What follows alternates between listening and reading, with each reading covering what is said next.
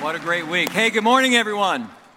Good to see you. Good morning, you folks across the street, the video venue, and all you folks who are joining us online, wherever you are. Grab your Bible wherever you are and go with me to the little red book of Third John in the New Testament. Third John, and we're going to continue our study called Urgent this morning. While you're turning there, let me just remind you that I set the idea for this study up last week when I talked about the difference between the ease and the speed of communication in the 21st century that we live in today and the difficulty of communication in the first century when the New Testament was being written.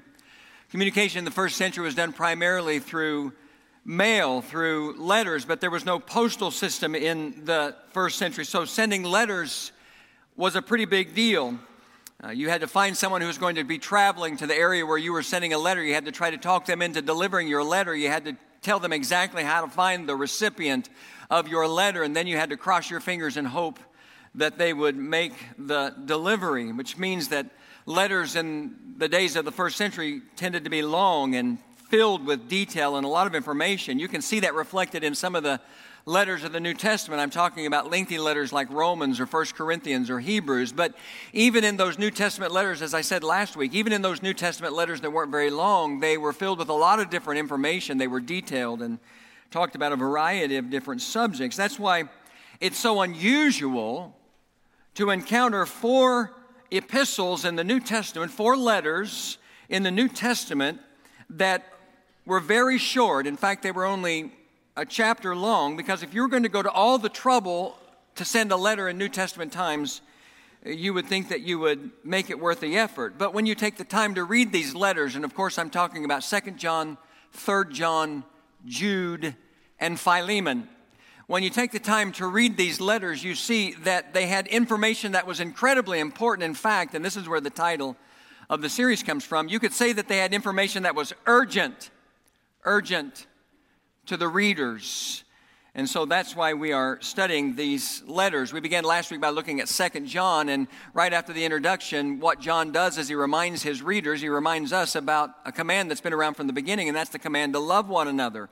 And then, in order to make sure that we do it well, that we do it correctly, he spends the rest of the letter explaining to us exactly what love is. You remember that? He says uh, that love is fundamental. He says that love is obedience. He said that love is truth. And finally, he said love is personal.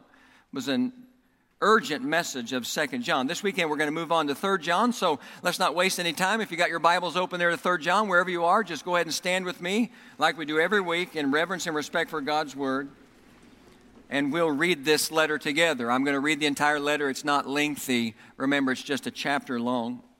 The elder, to my dear friend Gaius, whom I love in the truth. Dear friend, I pray that you may enjoy good health and that you may, excuse me, that all may go well with you, even as your soul is getting along well. It gave me great joy to have some brothers come and tell about your faithfulness to the truth and how you continue to walk in the truth. I have no greater joy than to hear that my children are walking in the truth. Dear friend, you are faithful in what you are doing for the brothers, even though they are strangers to you.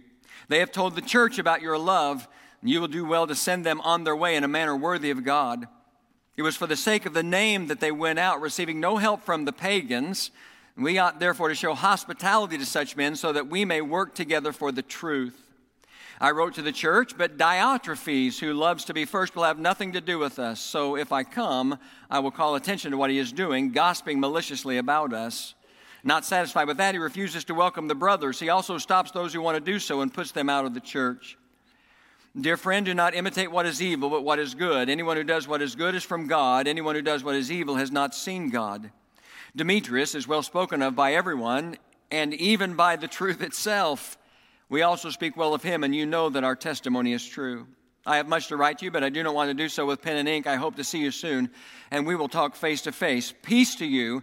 The friends here send their greetings. Greet the friends there by name. Okay, there it is. That's the reading of God's Word. We pray His blessing on that reading and His blessing on our hearing of it today. Now, Third John is in many ways a different kind of New Testament letter, so let's just take a few minutes and let me give you an overview. I'm going to mention three things about 3 John by way of overview, and the first two are very obvious. First of all, this letter is written by the Apostle John. It is the third of his New Testament epistles, 1st, 2nd, and 3rd John. All of them bear his name. John wrote five books in the New Testament. Of course, the other two were the Gospel of John and the book of Revelation. Something I didn't mention last week when we looked at Second John is that in both 2nd and 3rd John, John identifies himself simply as the elder. Did you notice that? Those are the first two words of the letter. He identifies himself as the elder.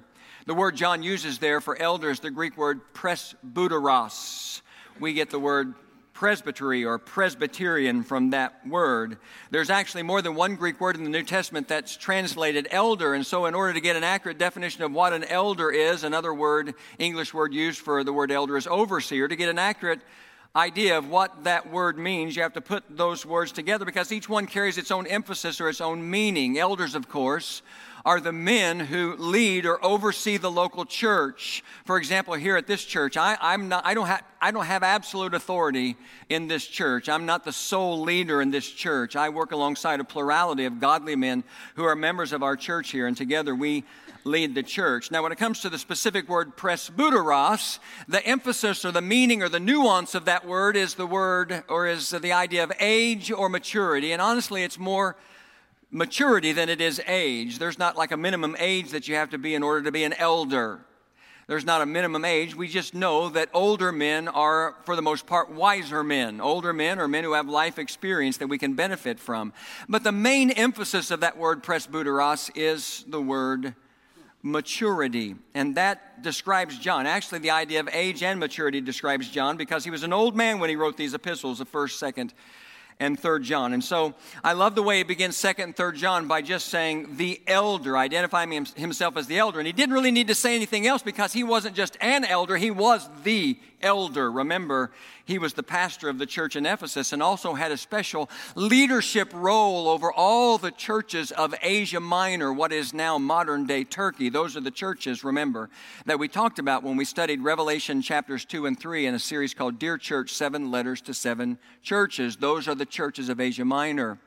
Ephesus was like the mother church. That's where John was the pastor, but he also had a special role, relationship, and leadership of all the other churches. And I love this simple introduction of himself as the elder because the older I get, the more interested I become in listening to men who have a been there, done that quality to their lives, or women who have a been there, done that quality of their lives. I don't want anybody who is a a millennial to take this the wrong way because the truth is, every generation of people, whether you talk about baby boomers or, or whatever you want to say, all the way to the millennials today, every generation, when you're young, thinks that we have all the answers. I thought I had all the answers when I was 20 some years old. I, did, I didn't think that anybody who was older than me had anything to offer me when I was 20 something years old. That's just a kind of the human nature uh, for people. And yet, there's great, great value in listening to people who have age and experience and maturity on their side. Not long ago, I was in a pastor's conference. I'm, of course, you know, a part of an organization called the Solomon Foundation, and we put on two pastors' conferences every year one on the East Coast, one on the West Coast. And uh, we limit the number of pastors that come so we can have personal communication with them. And we had a panel discussion one day, and all the board members for the Solomon Foundation who are pastors, not the, the entire board is not made up of pastors, there's some businessmen on there as well. But those who are pastors were in a board, uh, were in a panel discussion, and the, the guys who'd come to the conference could ask us any question. And so there were guys on the panel from maybe early 40s all the way up to mid 70s who were pastors or had been pastors in churches. And one of the questions that somebody asked was a great question. They stood up and said, If you could go back in time and you could do everything over again, what's something that you would have done different when you were younger, when you were like my age? Because most of these pastors were in their 30s, they were younger men. And uh, there were several answers given, but the best answer of all was given by one of the oldest members of our board who said, If I could go back and do it all over again, I would make sure I talked to and I listened to older, more mature pastors more than I did when I was young. There's great value in age and maturity people who have a been there, done that aspect to their lives. John, that's why John just identifies himself as the elder. Think about who we're talking about here. This was, John was the last living apostle. After all the other apostles had been martyred, he was the one who died of old age. He was the last man standing who had an up close personal relationship with Jesus when Jesus was involved in his earthly vocational ministry. He was so close to Jesus that he's described as the apostle that Jesus loved or the disciple that Jesus loved. And he was so close to Jesus that when Jesus was on the cross, one of the last things Jesus said in his earthly life was to John, He said, Take care of my mother. He entrusted the care of his mother Mary to John. And uh, most people believe that Mary died in Ephesus while John was the pastor there. In fact, if you go to Ephesus today, we were there recently. We didn't see this particular site, but if you go to Ephesus today, there is a place, there's a, a traditional site that they say was the last home of Mary before she died. There's no way to know for sure. It's more of a traditional site than a historical site, but I don't think it's beyond the realm of possibility that Mary died while she was in the city of Ephesus under the care of John. And so he identifies himself as the elder. The elder. Listen, we really do need to listen to people with experience, regardless of our age. This isn't on the PowerPoint, but the very first part of Proverbs chapter 13 and verse 20 says, He who walks with the wise grows wise. Those are wise words. He who walks with the wise grows wise. Let me tell you a second thing about the book or the letter, the epistle of 3 John. It is a very personal letter. I don't know if you saw that when we stood and we read it aloud together, but if you read it individually, if you read it personally, you'll see the personal nature of the letter. In fact, it's the most personal of all the epistles, 1st, 2nd, and 3rd John. I say that primarily because it's addressed to an individual man named Gaius.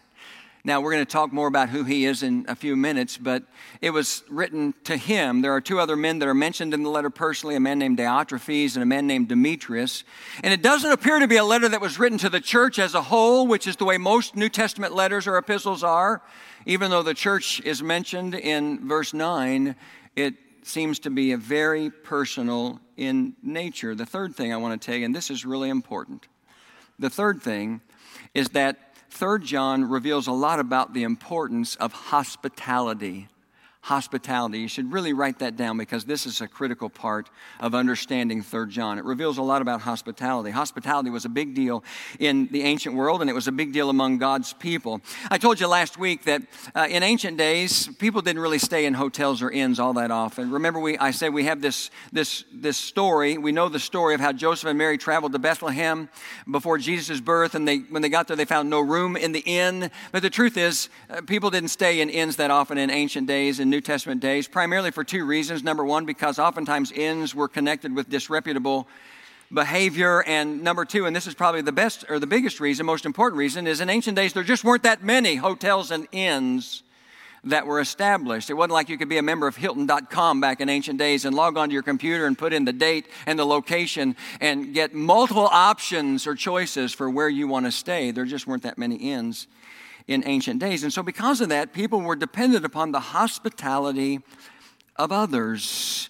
They were dependent upon other people opening their homes to them. In fact, in the ancient world, hospitality was so important, it was actually regarded as a duty, it was regarded as a responsibility. Here's why. Because in ancient days, strangers, strangers, were supposedly under the protection of a god, this would be a false god, a false deity called Zeus Xenios. Zeus Xenios, who was known as the god of strangers. The Greek word xenos means stranger.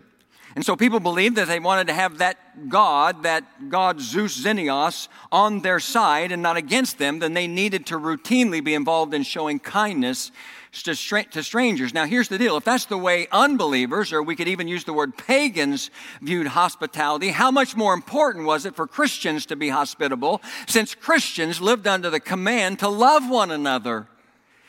And that's why in the New Testament, I don't know if you've ever noticed this or not, but that's why in the New Testament there's such a strong emphasis on hospitality. In fact, we don't have time to look at this in detail, but let me give you just some examples.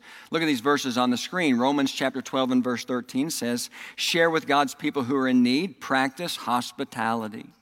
In 1 Peter chapter 4 and verse 9, we read, Offer hospitality to one another. Notice this, without grumbling without grumbling. What does that tell you? Well, that tells me that hospitality doesn't come natural to a lot of us, does it?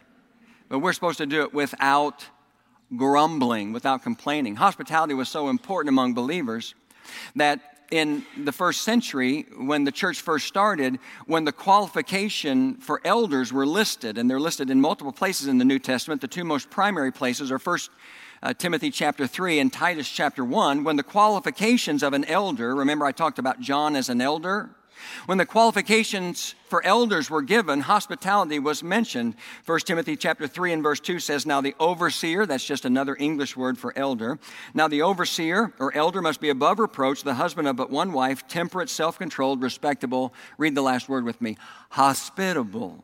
In Titus chapter 1 and verse 8, this is what it says about elders. Rather, he must be hospitable. Now, here's why. The word hospitable in the Greek language is the Greek word philoxenos, which means love of strangers. Love of strangers. Remember, we live under the command to love one another. To be hospitable means we love strangers. And so in the first century, People opened up their homes to each other. Believers, Christians, people just like you and me opened up their homes to other Christians. I'm not sure today with the modern day church and church campuses like ours, just think about our big old church campus here that sprawls across 70 plus acres of property. I'm not sure we understand always or remember the importance of the home in the early church, but it was the center for everything. In fact, as you read the New Testament, you don't read about church buildings. Now, that doesn't mean that church buildings are wrong. You just don't read about them in the first century because everything was done in the home or in outside areas like temple courts. And so when you look in the New Testament, this is what you see that believers met in homes for prayer, they met in homes for fellowship, they met in homes for teaching, they met in homes for evangelism, they met in homes to break bread and share in the Lord's Supper, they met in homes for worship, they met in homes for discipleship, they met in homes for preaching, and just about anything else you can imagine. Everything happened in the home. And so since the home was the church, in essence was the church, it was just natural for first century believers to open up their homes to one another and to strangers. By the way, that's the biggest reason why we call our small groups here in this church home groups, and that's why we want them to meet in homes. Makes sense, right? Everyone say right. Makes sense. But listen, beyond these things that we see in 3 John, this uh, in particular, this emphasis on teaching about and understanding the importance of hospitality. I find another message in 3 John that I really believe falls into the category of urgent. And that's a message about influence. And so this message is called the urgency of influence. Having the right kind of influence in our lives is absolutely critical for all of us. But let me just say from the beginning also to those of you who are parents who have children still in your home or you expect to have children one day, having the right kind of influence in the lives of our children is absolutely critical. That means we have to choose with great care the people we have, the people we give the opportunity to, to shape our thoughts and our beliefs and our attitudes and our behaviors. And so the Bible gives us a lot of instructions related to influence and how important it is. Let me just give you a couple of examples one from the Old Testament, one from the New. Proverbs chapter 22, verses 24 and 25, we'll put it up on the screen, say, do not make friends with a hot tempered man. Do not associate with one easily angered, or you may learn his ways and get yourself ensnared. That's why none of you will be invited to ride in the car with me.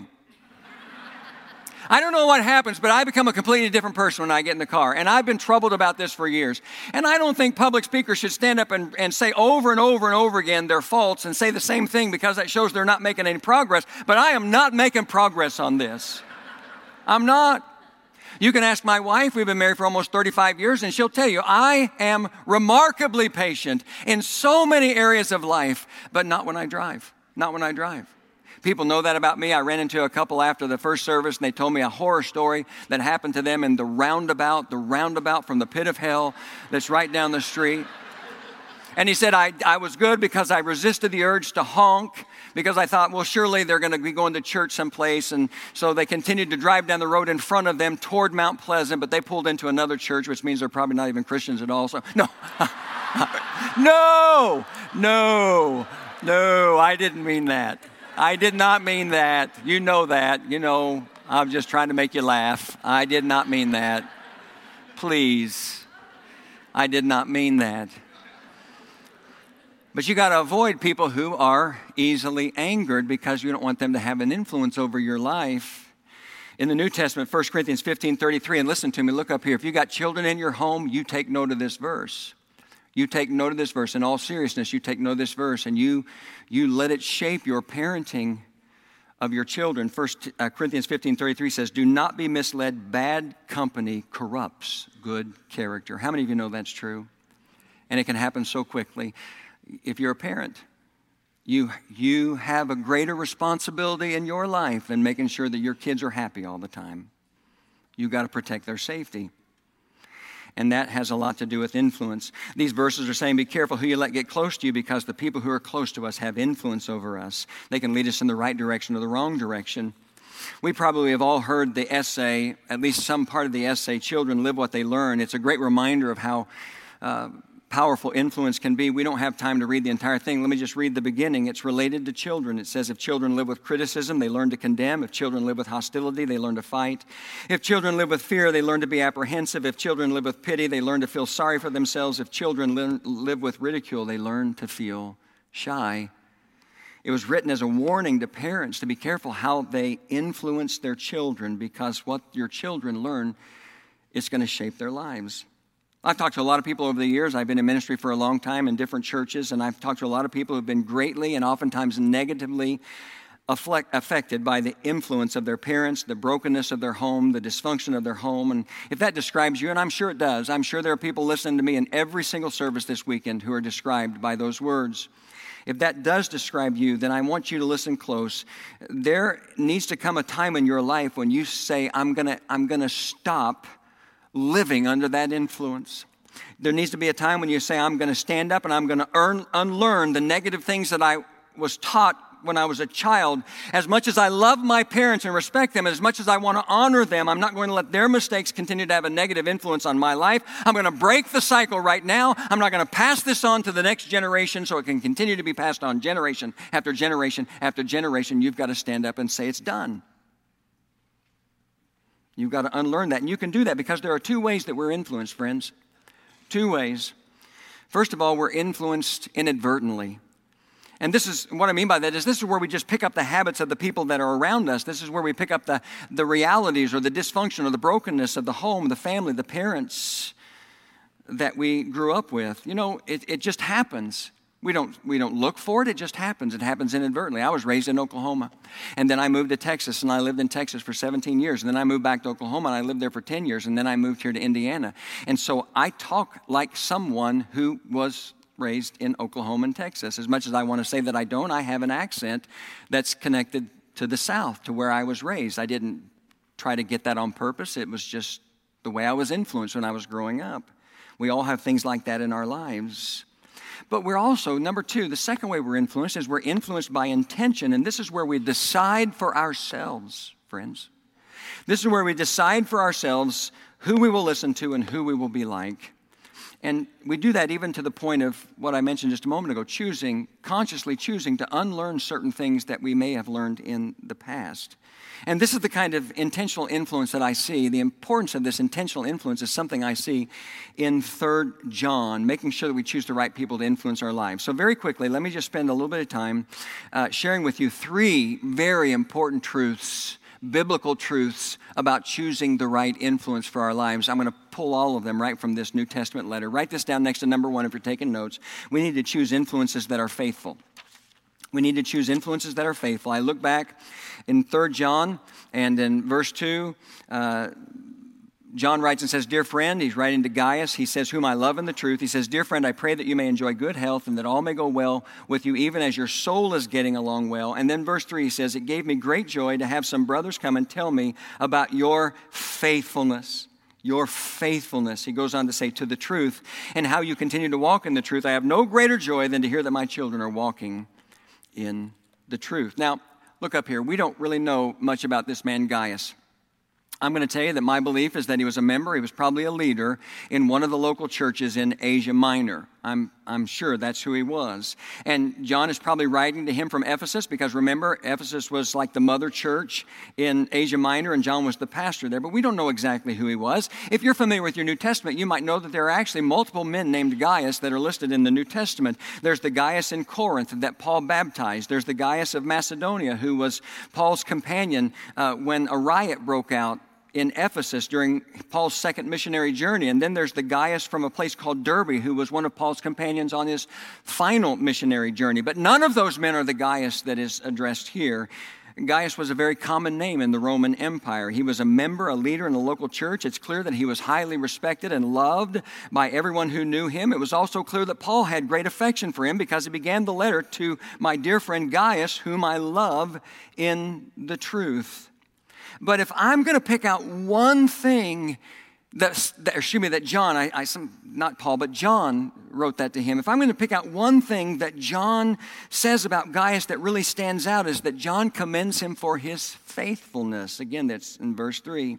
It gives me, it gave me great joy to have some brothers come and tell about your faithfulness. And there's a lesson from that. We need to choose influences that demonstrate faithfulness in their lives. Let me talk about that from just a general perspective for a moment.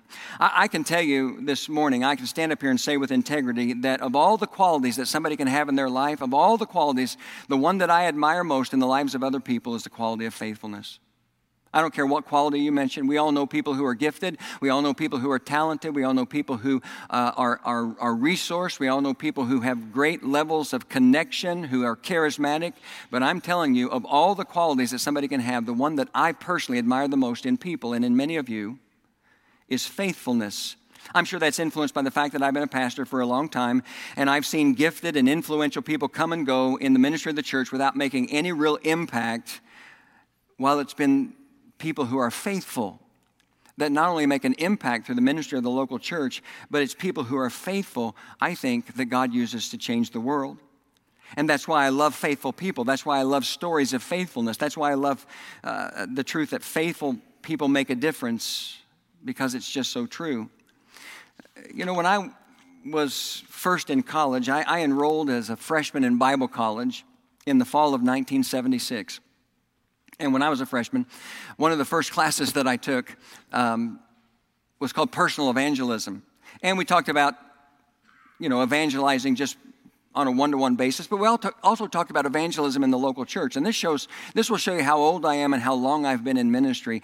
But I remember having, a, you know, a really powerful instruction about some of the methods of evangelism that were currently uh, incorporated in local churches in America at that time. And without question, the most effective one that was being used, and many of you won't even know what I'm talking about when I say this, but for many churches, the most effective evangelism tool they used was something called bus ministry. Have you ever heard of bus ministry? Some of my baby boomers, my fellow baby boomers, acknowledge me. Give me some love this morning. Okay. bus ministry. What in the world is that? Well, churches would literally have fleets of buses, fleets of buses and every weekend, every Sunday morning, for example, they'd have bus drivers, bus captains, bus evangelists, and they'd load up those buses and they would literally just go out into the community, go out into the neighborhoods, and they would just pick up people. They would pick up families, they would pick up children. This is a, the way a lot of children were won to the Lord in that day and age. And they would bring them in, and it was an incredible evangelistic tool. It sounds crazy to us today, but it was effective then. There's a lot, of, I can tell you about a lot of evangelistic tools that have been used over the years that sound nuts to us today, but they worked then. Well, of all the churches in the country that were doing this, without question, the most effective church was located right here in Indiana. It was First Baptist Church of Hammond, Indiana. First Baptist Church of Hammond, Indiana set the standard when it came to bus ministry and evangelism back in the 70s. They had, I don't, I don't even remember how many dozens of buses, and they had a huge church. They were one of the first mega churches uh, that was around. But let me tell you, they had a famous pastor, or a nationally known pastor named Jack Hyles at the time. But let me tell you a story from the ministry of First Baptist Church in Hammond that's even more important than that. Back in 1948, there was a young woman in the church. She had just gotten married. She was a newlywed woman. Her name was Mary Ruth Harrington, and she was asked by the leadership of the church to begin to teach a Sunday school class to teenage girls. She said yes, and she taught that Sunday school class every week for 65 years. 65 years. She retired from teaching that class when she was 94 years old. She died when she was 95. She did it every year. Now, if you know anything at all about the First Baptist Church of Hammond, Indiana, let me tell you this. If you know anything about them at all, it is a church that over the years has been rocked, rocked by every single kind of leadership and pastoral meltdown that you can imagine. Every kind of leadership and pastoral scandal that you can imagine, the church has been rocked. Some of you may know about that if you've lived in this state for a long time. And as a result, they lost not just hundreds, but they lost thousands of members, but they never lost this woman. She showed up every week and she continued to teach a Sunday school class. In fact, she's on record as saying, It would have been easy to leave, easy to stop, but teenage girls really need help, and I enjoy helping them. Faithfulness. Let me ask you a question. Do you have somebody who has been a huge influence in your life for no other reason than they have always been present? They've always been there, they've just been faithful.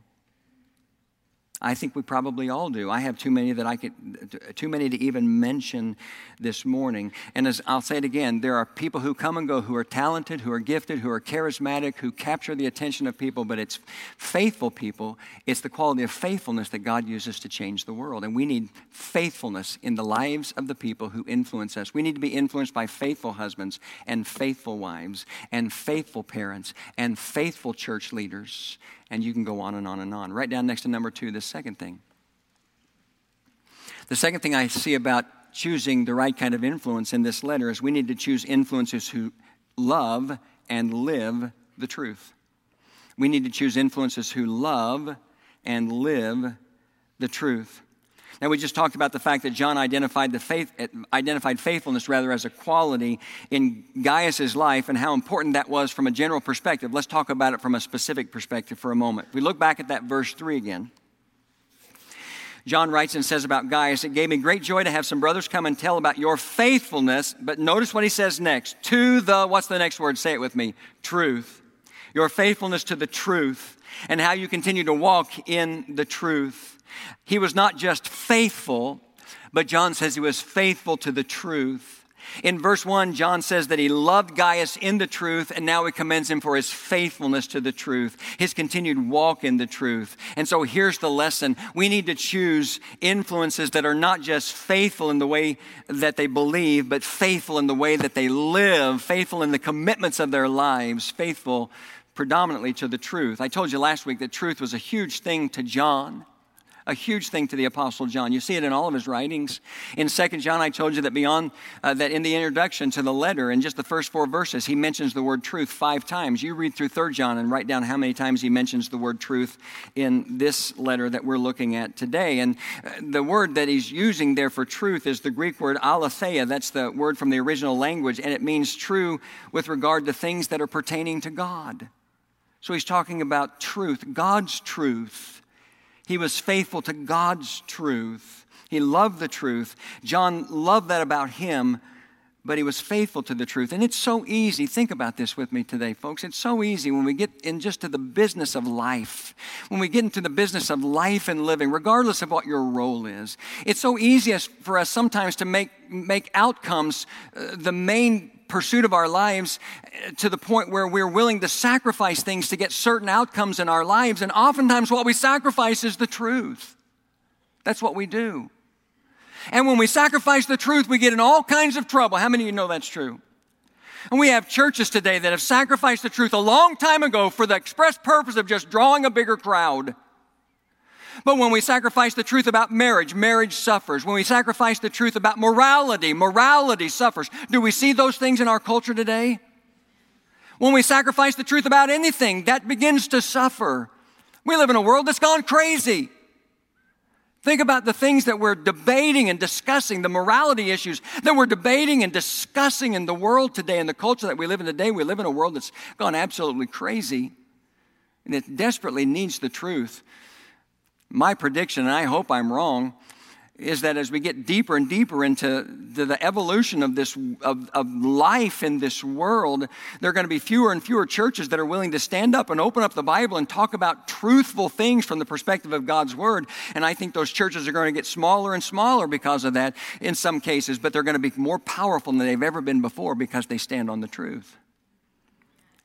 And so John says, and I I had, he, he admired this man Gaius so much because of his faithfulness, but even more than that, because he was faithful to the truth, to the truth. And he demonstrated that. It wasn't just something he talked about, he demonstrated, he lived that out. And we see that in verses 5 through 11. Let me just try to summarize that for you because we've already read it.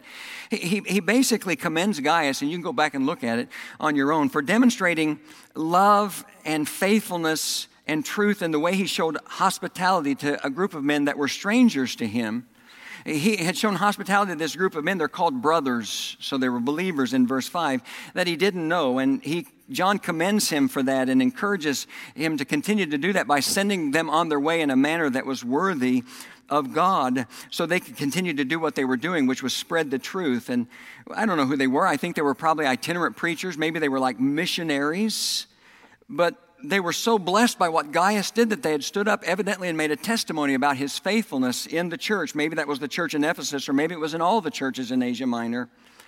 And the bottom line is, Gaius was a man who didn't just love the truth, but he put it into practice. He lived it out in his life. And here's the deal look up here. Not everybody does that, do they? There are a lot of people who like to speak for truth and they like they can talk to their blue in the face about how much they love the truth, but not everybody lives the truth. And John gives us an example of that. Uh, beginning in verse 9, he says, I wrote to the church, but Diotrephes, this guy named Diotrephes, who was just a big jerk, I guess, in the church that he was a leader of in Asia Minor, who loves to be first, will have nothing to do with us. So if I come, I will give attention to what he is, is doing, gossiping maliciously about us. Not satisfied with that, he refuses to welcome the brothers. He also stops those who want to do so and puts them out of the church. And then John just point blank says in verse 11, Dear friends, do not imitate what is evil, but what is good. Anyone who does what is good is from God. Anyone who does what is evil has not seen God. Basically, he's saying there can, there can be people who talk about the truth, who say they love the truth, but they don't live it. They don't live it in their lives. And he uses this man Diotrephes as an example. He was somebody who had wormed his way into a position of authority in one of the local churches, but then was abusing his authority. He had received a letter from John, but he refused to submit to John's leadership. Can you imagine that? The arrogance? The arrogance of someone who had refused to submit to the leadership of John, who was the elder? A man who had had a front row seat to the very life and death and resurrection of Jesus? What kind of colossal arrogance would do that? So he wasn't living out the truth in any way, shape, or form. But there are two things that I noticed about that. First of all, it was really a dumb move on his part because John was going to deal with him. If you look back there at verse 10, John basically says, Don't worry about Diotrephes. I'm going to take care of him if and when I come to visit. How would you like to be a fly on the wall when that meeting took place? I, I think it would have been brutal for Diotrephes. I was in India one time. It may have been the first time I went to India. Some of you who are here might have been on that trip with me. And we support, you know, we've been living link partners with Ajai Lall for 25, 30 years, who is, I can't even tell you, I wouldn't even try. I don't have the time to tell you how powerful a presence he is in central India there because of the, the work of that mission. But we visited a church one day and they'd prepared lunch for us, and so we were sitting there eating lunch, and then Ajai turned to me and he said, Excuse me for a moment, I got to deal with an issue here in the church. And over here were some church leaders from that local church, and he turned his attention to them, and I couldn't understand what he was saying because he was speaking in Hindi, but he lit them up. There's no other way to describe it it, it it was uncomfortable. You know, you didn't even know what he was saying, but it was uncomfortable. I mean, he just, just like you guys right here. Man, if I turned over here and I just tore into you. That's what it was. And we were just all sitting there like, oh my gosh, what's happening? And when he finished, he came back over real calmly and sat at the table. I said, what was that about? And he said, well, their pastor, the pastor of that church, had been a victim of a Hindu extremist. He'd been beaten almost to death. And because of that, he'd been hospitalized and he was not going to be able to serve the church for months. And so the mission sent a young pastor to be an interim pastor, and the leaders of the church were not submitting to his leadership because he was a young man. And Ajai said, that's not going to be a problem anymore.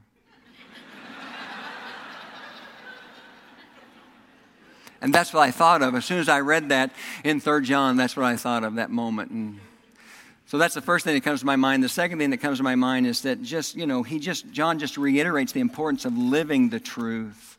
Living the truth. Not just, you know, faithfulness, faithfulness to the truth. Living the truth. Not just talking about it, but living it. And so we need to choose influences that live the truth. We need to do that. We need to choose influences for our children. Listen, if you're a parent and you still have children in your home, you need to choose influences for your children who live out the truth. And I'm talking again about the truth of God's Word. I'm not just talking about truth in a general black and white, right and wrong perspective. As important as that is, I'm talking about the truth as it pertains to God. And let me just tell you this because I've said this in every service. If you've got young children in your home, well, if you just still got kids in your home, whatever their age, and they're under your leadership, those children need to be a part of our youth programs. They need to be a part of our children's programming. They need to be a part of our middle school program. They need to be a part of our senior high program.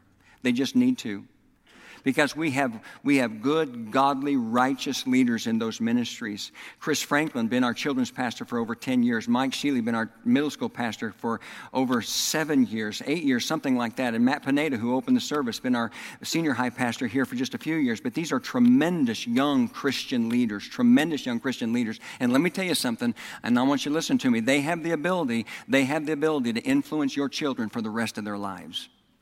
The rest of their lives in a positive way.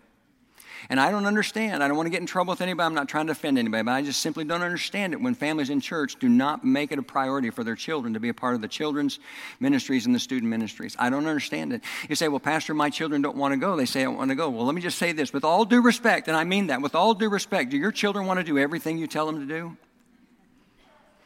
But who's the parent?